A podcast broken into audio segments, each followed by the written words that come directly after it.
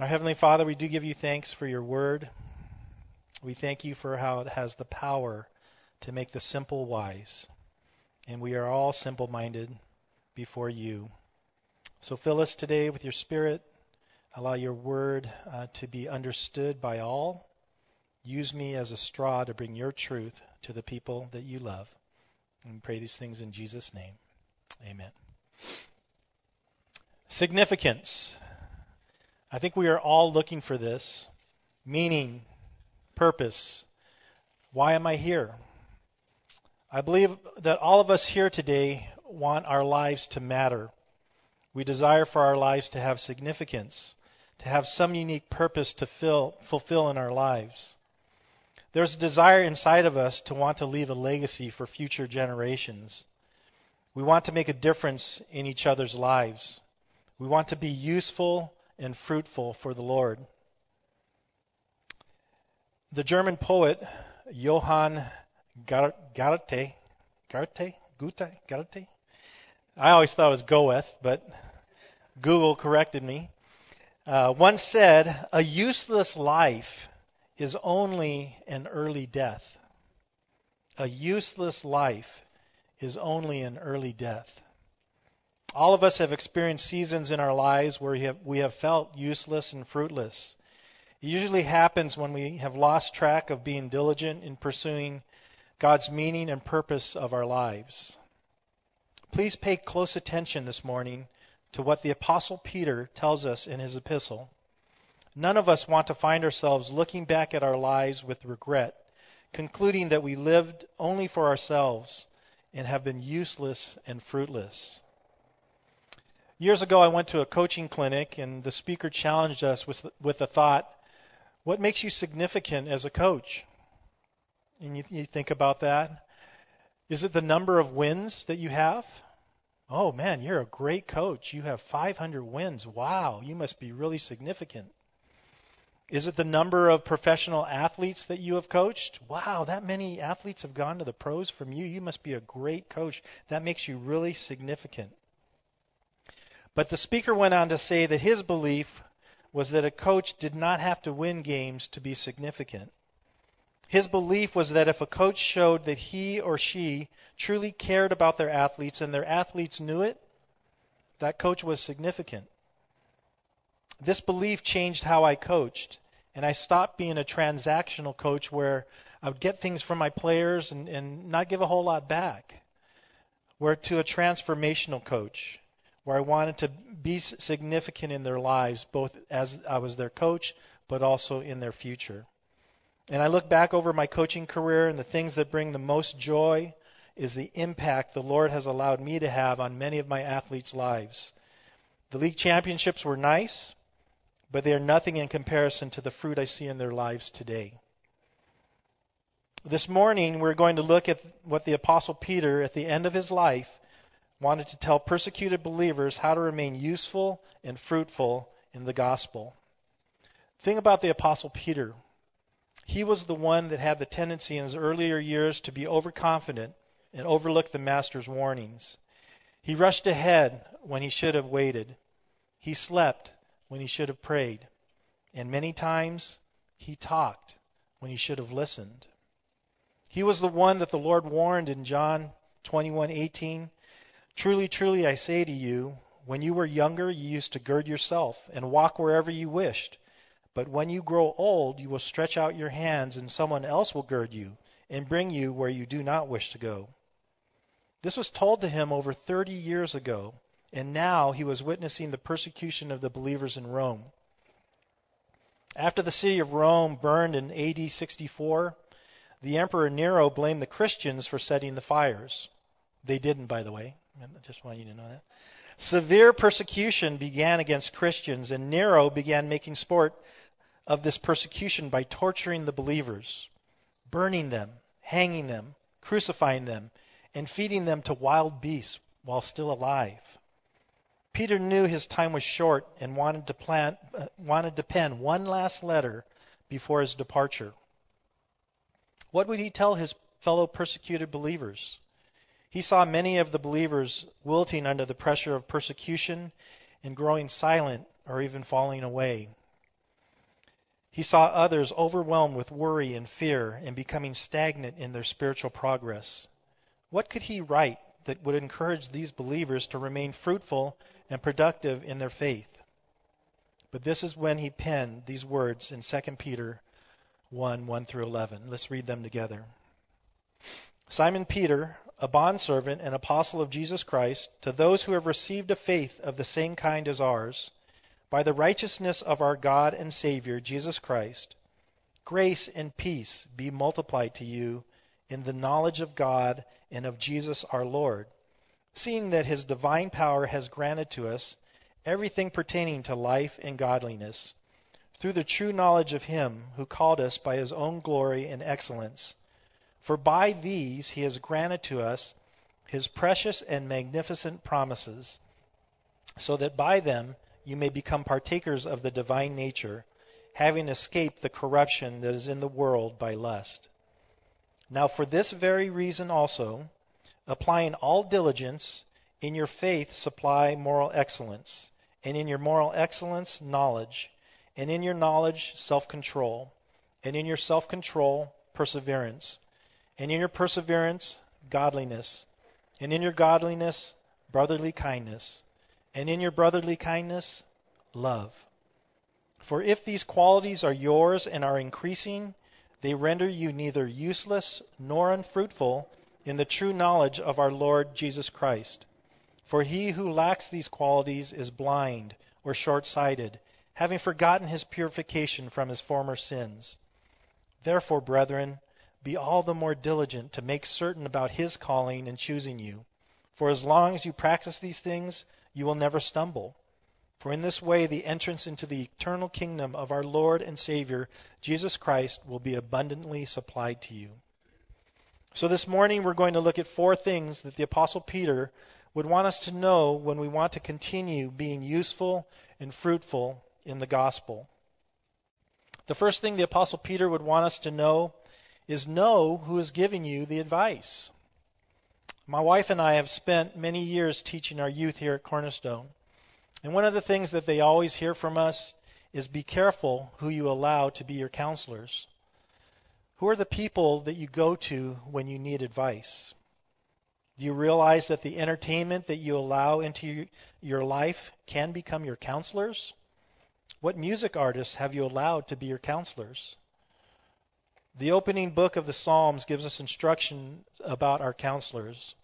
How blessed is the man who does not walk in the counsel of the wicked, nor stand in the path of sinners, nor sit in the seat of scoffers. But his delight is in the law of the Lord, and in his law he meditates day and night. It is of primary importance that we know who we are receiving counsel from. The Apostle Peter wants us to know that this letter is coming from him. Look at verse 1. Simon Peter, a bondservant and apostle of Jesus Christ, to those who have received a faith of the same kind as ours by the righteousness of God, of our God and Savior, Jesus Christ. When we look at how Peter describes himself, he calls himself a bondservant. A better translation of the word doulos is bond slave. We get insight uh, into this word as we look at Deuteronomy 15, verses 12 to 17. It reads If your kinsman, a Hebrew man or woman, is sold to you, then he shall serve you six years. But in the seventh year you shall set him free. And when you set him free, you shall not send him away empty handed.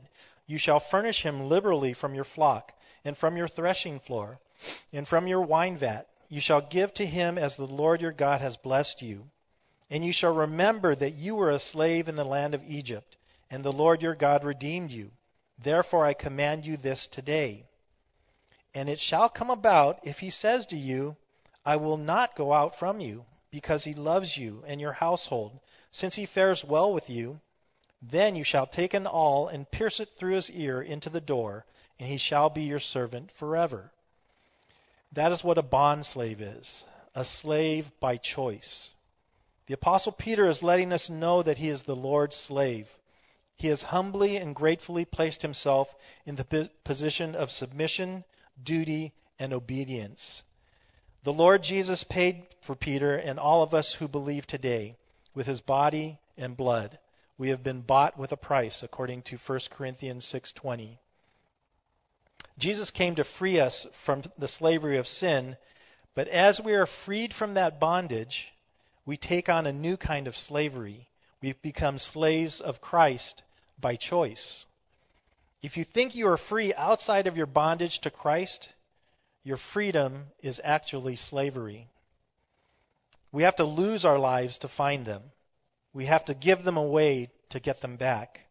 This is all found in Peter's description of himself as the Lord's bondslave. Peter also calls himself an apostle of Jesus Christ.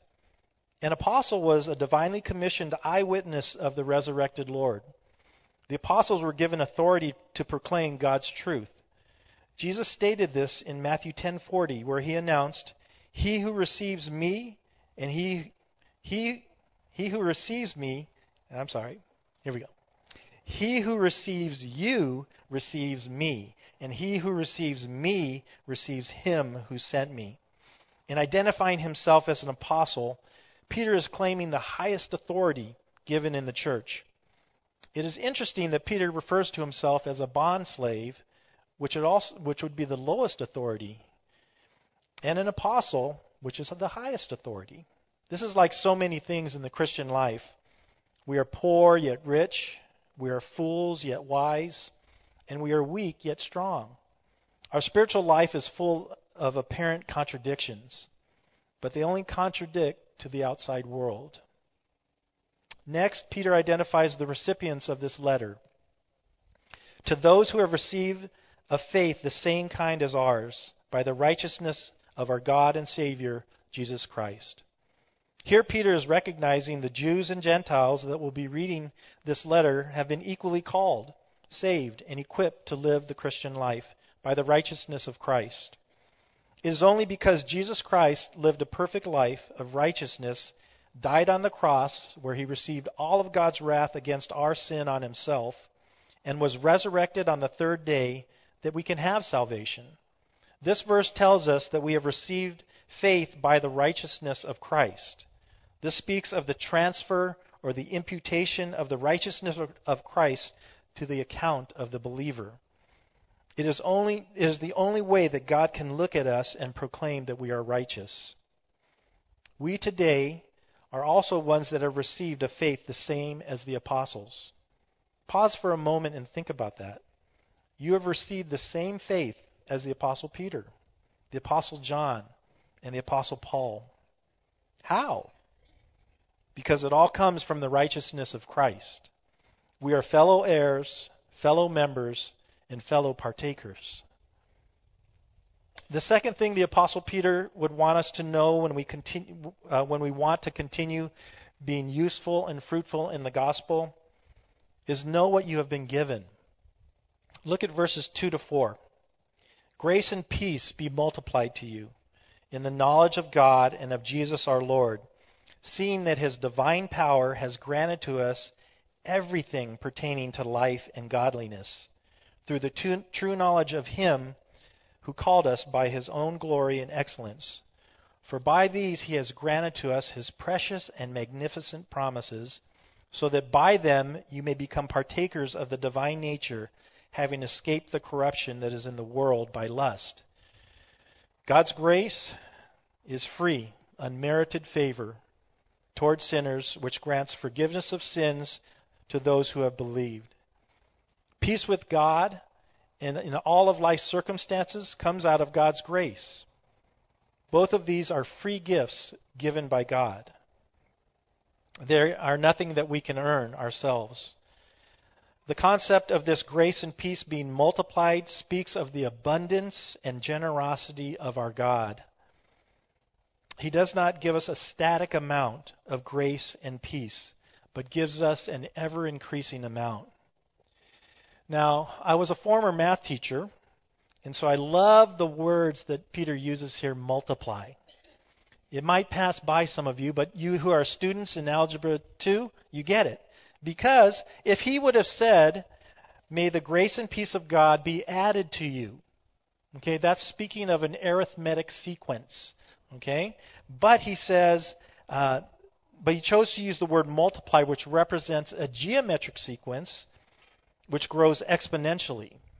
So if it was an arithmetic, uh, arithmetic relationship, it would grow 1, 2, 3, 4. But he says it's being multiplied to you, which is a geometric sequence, which grows 1, 2, 4, 8, 16, 32. All those uh, computer computer numbers there. Okay? And but that's how how the it just speaks of the lavishness of God. That he is he is not giving us barely enough grace and peace to get by. No, he gives you so much that it spill, can spill out of your life into the lives of others. This grace and peace that he gives freely to us. This experience of ever increasing grace and peace are given to believers in the knowledge of God and Jesus our Lord. The Greek word for knowledge here is epignosis and is referring not to a mere intellectual awareness or theoretical knowledge of God. It refers to the full, rich, and thorough knowledge of God. It speaks to the intimate knowledge of God that only believers can experience through Jesus Christ. I want to explain this to you in a way that if someone were to come up to me and ask, Do you know Arnold Schwarzenegger? I would answer, No. I have never known Arnold Schwarzenegger. And they would respond, You surely have heard about Arnold. Oh, and I, and I would say, Oh, Arnold. And they would say, Yes. And I said, Well, you know, I know he was in a bunch of movies. I know he was uh, a former Mr. Universe. I know he was a former governor of the state of California, but I do not really know him. I don't have a personal relationship with him. I probably could recognize him in a crowd, but he would not recognize me. But if that same person were to ask me, Do you know God? I would answer yes. I have a growing knowledge of God through my Savior Jesus Christ and the Holy Spirit. I think I could recognize him in a crowd, but I know he would recognize me. And we do not merely know about God and Jesus, we share an intimate, personal relationship with God. When our intimate, deep knowledge of God increase, our grace and peace increase, and we become more like Christ. But wait, there's more. Look at verse 3 seeing that his divine power has granted to us everything pertaining to life and godliness through the true knowledge of him who called us by his own glory and excellence. If you ever feel empty and stagnant in your spiritual life, you need to get a 3 by 5 card, write this verse on it, and carry it with you. Peter is telling us in this verse that we do not need to have power in ourselves. God gives us his power to do the works that please him. He fills us and empowers us to do spiritual things that are unbelievable. Ephesians 3:20 tells us, "Now to him who is able to do exceeding abundantly beyond all that we ask or think, according to the power that works in us." Look at those multiplication words, exceeding abundantly. But it is all done in the power of God in our lives. The fact that God has granted his power to us is important to understand. The tense of the verb indicates that God granted us his power in the past with continuing results in the present, and that his power is permanently given to believers. So it doesn't matter how you feel. The fact is that you have God's resurrection power in you. This means if God has called you to live a certain way, he has also given you the power to do so. God's power has granted to us everything pertaining to life and godliness. All believers have everything we need to live an ongoing life of sanctification. God desires us to have an abundant life of usefulness and fruitfulness. He also desires for us to have godliness in our lives. Now, godliness speaks of reverence for God, or commonly referred to as the fear of the Lord along with active obedience. God's power has granted to us everything pertaining to life and godliness through the true knowledge of Him who called us by His own glory and excellence. God's power has given us the ability to, to, live, to live a useful and fruitful life and to grow in our godliness. This is all done through our knowledge of Him. As we mature in our relationship with Jesus, we find that His will for our lives is the best thing for our lives. This does not mean that everything is good in our lives, but it does mean that everything that happens to us is for our ultimate good. So, growing in the fear of the Lord and active obedience makes sense to us as we grow in our deep relationship with God. It is for our good to grow in these things. Verse 4 states, For by these he has granted to us his precious and magnificent promises, so that by them you may become partakers of the divine nature, having escaped the corruption that is in the world by lust. For those of you, of you that have trusted in Christ alone for your salvation, Peter is telling you that it was Christ's glory as God and his excellence as the perfect man that called you to himself. It is by these attributes that God has granted to us his precious and magnificent promises. Some of these promises are found in these verses. John 6:37 The one who comes to me I will certainly not cast out. John 14:6 Jesus said to him, I am the way and the truth and the life. No one comes to the Father but through me. 1 John 5:12 He who has the Son has the life. He who does not have the Son of God does not have the life. And 1 Peter 1:23 For you have been born again not of seed which is perishable but imperishable that is through the living and abiding word of God. All of these precious and magnificent promises come through the knowledge of Jesus Christ and faith in Him. As we believe and trust in Jesus Christ and the many promises found in Scripture, we are born again and we become partakers of the divine nature. If we are to escape the corruption that is in the world, we are going to need a new nature, a divine nature given by God to us. This is all part of your salvation. God saves you from the punishment of your sins and gives you a new nature to live to live in while you remain here on earth. So, two things happen when we believe God's promises we become partakers of the divine nature, and we escape the corruption of the world. So, the things that the Apostle Peter wants us to know when we want to continue being useful and fruitful in the gospel number one, know who is giving you the advice. Number two, know what you have been given. And the third thing he would want you to know is know what to add to your faith. Look at verses 5 to 7. Now, for this very reason also, applying all diligence, in your faith supply moral excellence, and your, in your moral excellence, knowledge, and in your knowledge, self control, and in your self control, perseverance, and in your perseverance, godliness, and in your godliness, brotherly kindness, and in your brotherly kindness, love. Now, for this very reason also refers to God's powerful provision and his precious promises. In light of these things, Peter calls us to apply all diligence. This is saying that we are to bring every effort to the task with a sense of urgency. It implies haste, eagerness, and determination. It means to apply ourselves as much as possible. Peter tells us to supply a number of things in your faith. Note that faith is already present. Faith is the foundation of the Christian life. And it is on this foundation of faith, focused on Christ and established by the Holy Spirit, that we are to build.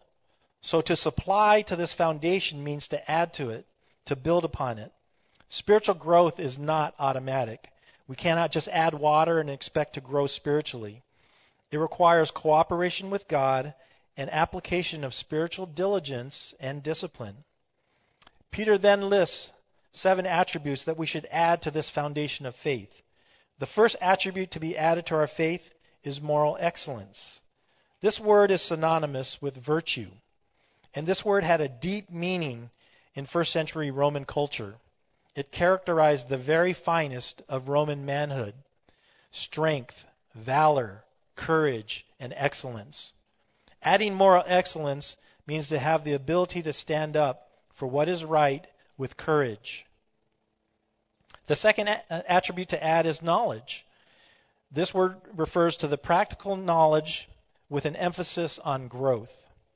It is knowledge learned by observation and experience.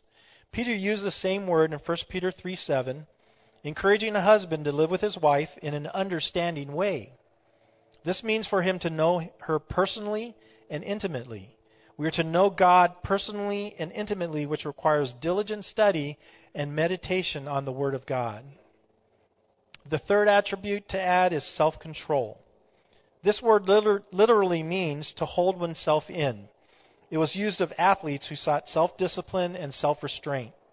As believers in Christ, um, we are building on faith with moral excellence and knowledge. We must never allow anything to control us except for the Holy Spirit. Not money, sex, power, food, drink, drugs, work, or even personal goals. Self control means maintaining a balanced life, especially when the world encourages indulgence. The fourth attribute to add is perseverance. This word means the voluntary and daily suffering of hard and difficult things for the sake of honor and usefulness. A believer in Christ must keep on the narrow path even when everything around, us tries to push us off. We must remain steadfast, stable, and clear headed in the midst of distress and disaster. This requires a firm footing on the foundation of faith with a target of hope with patience. The fifth attribute to add is godliness. This word speaks of a believer's vertical relationship with God and their horizontal relationship with their fellow man. A believer must have the right perspective and attitude towards God, showing the po- proper reverence and worship of Him. Godliness also requires a believer to have the right view towards others, a genuine servant's heart, giving others their proper honor and respect. The Apostle Paul tells Timothy, Godliness is profitable for all things, since it holds promise for the present life and also for the life to come. The sixth attribute to add is brotherly kindness. This word, Philadelphia, emphasizes the horizontal relationship to our fellow man that godliness addressed. It refers to treating others as if they were members of our own family. And I'm sure many of you here feel closer to your brothers and sisters here at Cornerstone than you do to your own siblings. Believers need to live in such close relationship with others that we can bear one another's burdens, we can double each other's joys, and have each other's sorrows. Our care groups are a great environment to develop, these types of relationships. Brotherly kindness is the key to living in community with your fellow believers. The final attribute that Peter says to add is love, and he uses the word agape. We have all heard of this type of love. It is God's unconditional love toward us. Romans 5:8 tells us, "But God demonstrates his own love toward us in that while we were yet sinners, Christ died for us."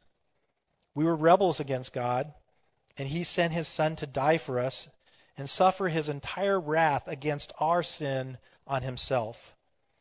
Humanly speaking, this love can be described as seeking the highest good for others. It is putting someone else's needs above your own. As we look at this list of things to add to our faith, it looks pretty daunting.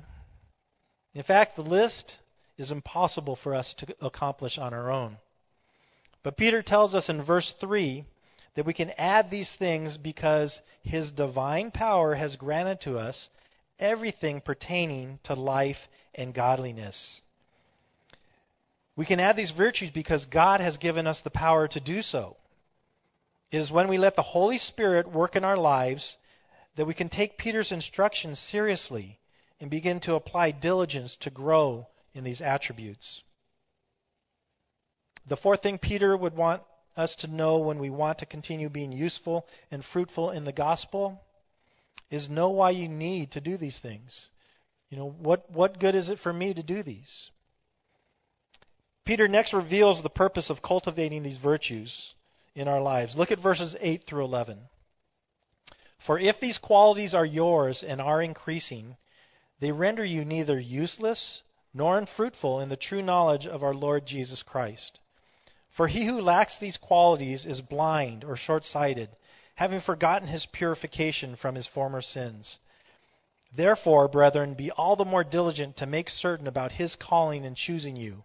For as long as you practice these things, you will never stumble. For in this way, the entrance into the eternal kingdom of our Lord and Savior, Jesus Christ, will be abundantly supplied to you. Peter now offers two ways to respond to his instructions. If these qualities are yours and are increasing, is speaking of the previous attributes that he listed.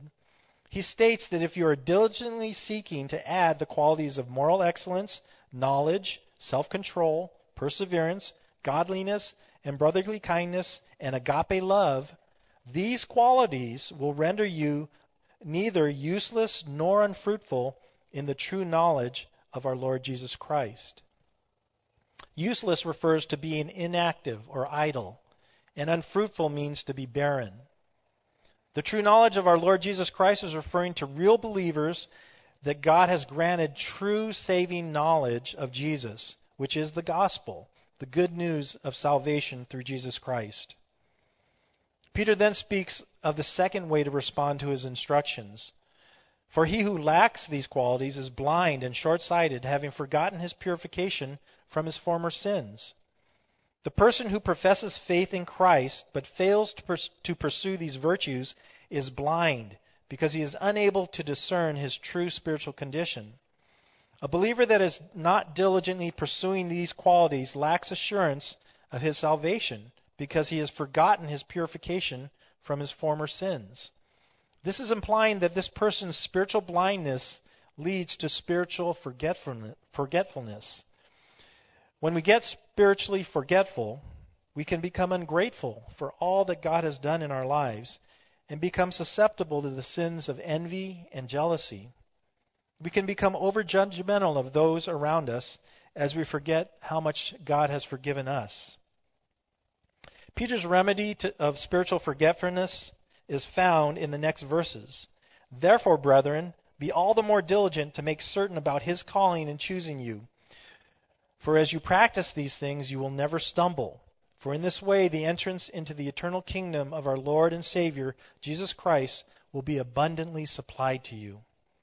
Remember back in verse 5 that to be all the more diligent means to have a sense of urgency with eagerness and determination.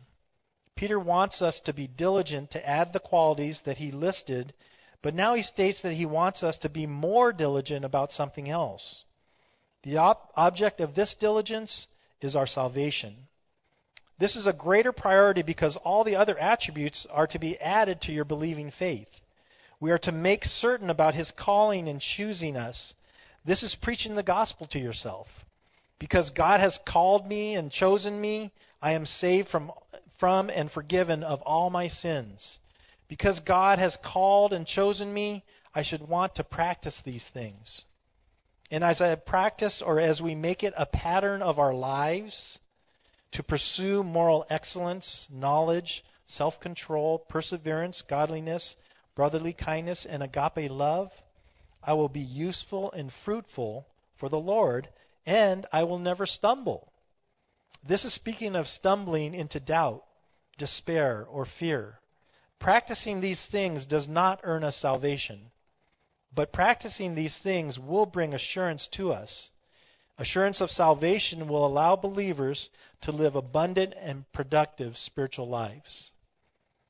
In this way, or as we make it a pattern of our lives to pursue these things, the entrance into the eternal kingdom of our Lord and Savior, Jesus Christ, will be abundantly supplied to you.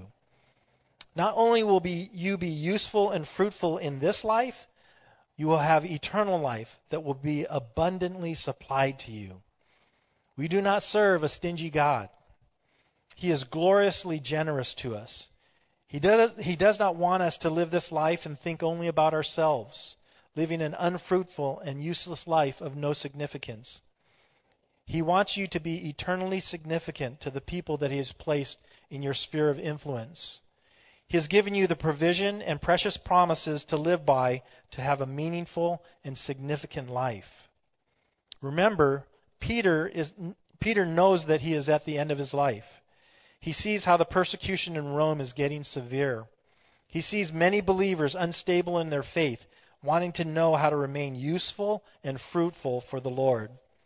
He pens these words to bring hope and assurance to these beleaguered believers. He uses words of certainty to bring stability. He wants his readers to remember what God has already accomplished in their lives and that God still wants them to be useful and to display his fruit. What is the key to living a life of usefulness and fruitfulness in the gospel? Listen to the final words of the apostle Peter in 2 Peter 3:18. But grow in the grace and knowledge of our Lord and Savior Jesus Christ. To him be the glory both now and to the day of eternity. Amen. It is through the deep, intimate knowledge of Christ that you will learn that obedience to him is the best thing for you. If you're feeling stagnant and unproductive in your Christian life, remember that you have been granted everything you need to live a life of significance and impact on those He's placed in your lives. Drink deeply from God's Word and add moral excellence, knowledge, self control, perseverance, godliness, brotherly kindness, and agape love to your faith in Jesus, and you will continue to live a life of usefulness and fruitfulness in the gospel. In your life, I think in all of our lives, what are some of the things you have invested in? I'm sure many of you have invested into different things. If you have a bank account, you've invested in that. I'm not sure how well it's doing right now, but we've at least put our money there. Uh, I'm also sure many of you have, have found that there are no guarantees in the land of investments. When I first started teaching, I set up a retirement account. And this financial advisor told me man, when you retire, it's going to be worth a million dollars, and you just put $200 away in a month. Well, yeah, I want to do that. Well, unfortunately, he was counting on uh, he was counting on 12% compounding interest, which it was back then when I first started my uh, my retirement account. And unfortunately, the count is nowhere near a million dollars today.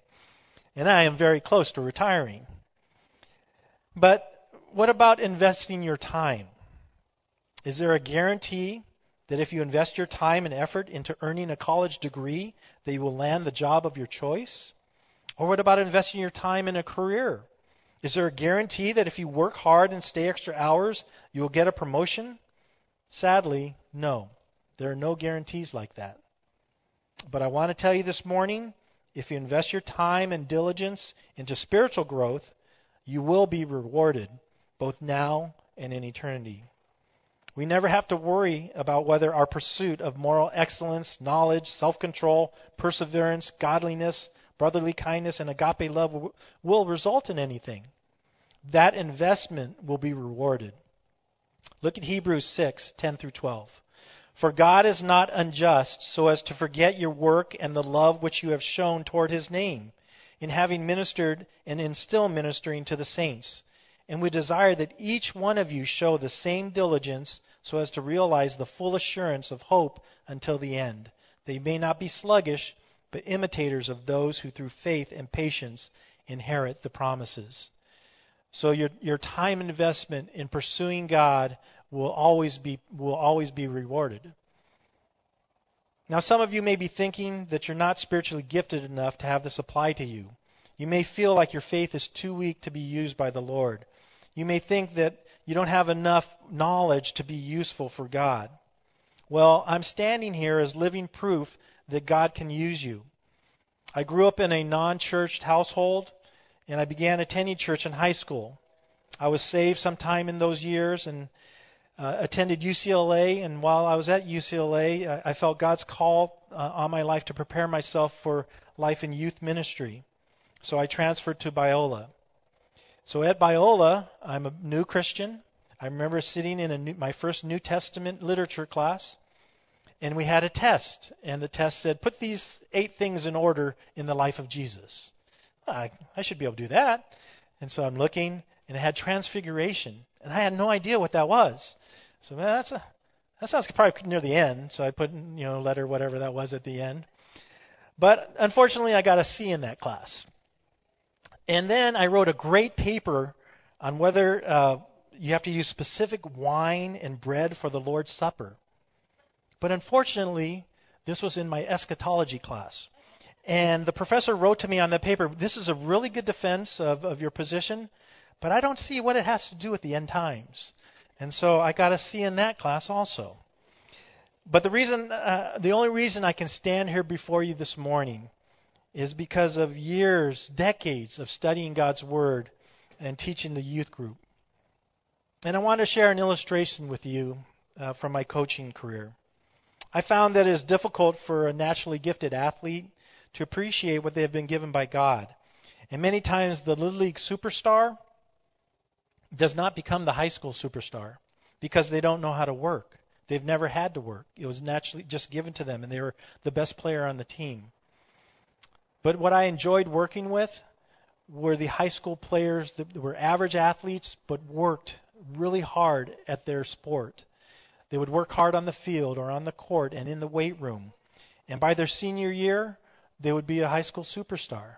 But they always knew in the back of their mind, I have to work really hard because I'm not as gifted as that other person over there. And so they always worked at their sport. And it's the same for all of us. We may not feel like God can use us in the life of others. But as we apply diligence to our faith to add these virtues, God will use us. So it is my prayer for, for you this morning that all of you have the desire to be useful and fruitful in the gospel. Let's pray together. Our Heavenly Father, we do give you thanks for your word once again. Thank you how you just can explain it just from your word. It explains it to us in your Holy Spirit. Thank you for enlightening your word to us this morning. May we all feel motivated to want to be useful and fruitful for you in our lives. Please use us in any way in the lives of those you have placed in our sphere of influence. And just pray your blessing on the rest of our days today, and we ask this in Jesus' name. Amen.